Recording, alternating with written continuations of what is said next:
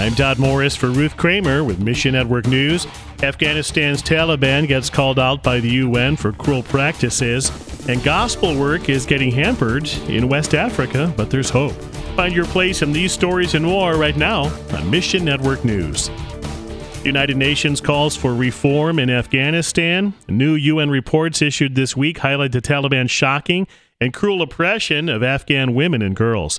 John Weaver, author of Inside Afghanistan. This is just revealing what we already knew about the Taliban that they have not changed. They think it's best for their country to have these rules where girls can't go to school beyond sixth grade and women can't work in certain jobs. And um, it doesn't look like they are going to change. Afghanistan is the only country in the world that denies women access to secondary and higher education. What could be worse is no school at all. At least in some places, they are going up to the sixth grade. It's possible possible in some villages they're going beyond that. So Afghanistan's a huge tribal society, and yes, the Taliban are primarily Pashtuns, but Pashtuns don't live everywhere. So there's not the oppressive Islamic view of the Taliban's everywhere. Please pray Afghan women will regain the freedoms they lost and ask the Lord to protect his followers. The Taliban says Christianity has no presence in Afghanistan Yet secret believers remain. God's never left himself without a witness. He's at work in the country. But for Afghan believers, it is an oppressive context. They're like sheep among wolves, and they need our prayers and support and advocacy now more than ever.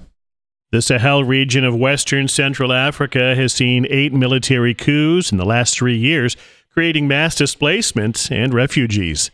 David Durrance with Teach Beyond says schooling across the Sahel is taking a hit, and it's kids who pay the price. The unknown part of this is just how long this would take to resume services and bring some sort of normalcy. And as we've seen elsewhere, it can stretch from being one week to now weeks to months. And then kids will have missed a whole year of education. And how do we pick up after that it's always a, a, huge challenge. I think that's the big difference between you know natural disasters where you can quite quickly say all right in a month we're going to be able to resume. When you have a coup when you have uprisings when you have unrest we just don't know. And Teach Beyond supports displaced children wherever they can across the Sahel with gospel based education. The second is looking at working with these kids that have come out of these environments and recognizing that sticking them inside a regular classroom with regular teaching is not going to be effective. We need to deal with the issues that have happened. So, thinking through trauma informed education. Please pray for these kids to learn to love God with their minds and hearts. And there is more to the coup crisis in West Africa than regional security and geopolitical fallout.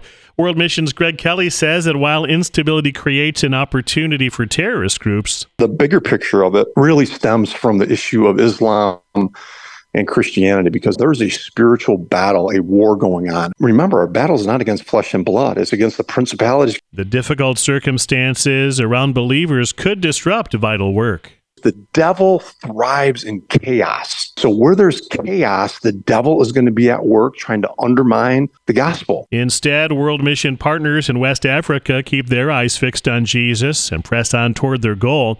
As coups and jihadist attacks create fear and chaos, believers introduce people to the peace and hope only Christ can offer.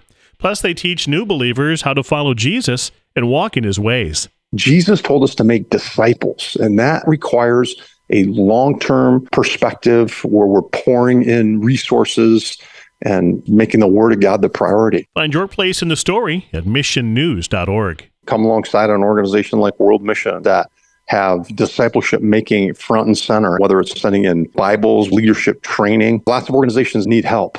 And now is the time to come alongside of them. Mission Network News is a listener supported service of One Way Ministries. This month, Bibles for the World offers a 15 day Hindu World Prayer Guide and an invitation to join together in praying for them November 5th through the 19th. Get yours free at missionnews.org.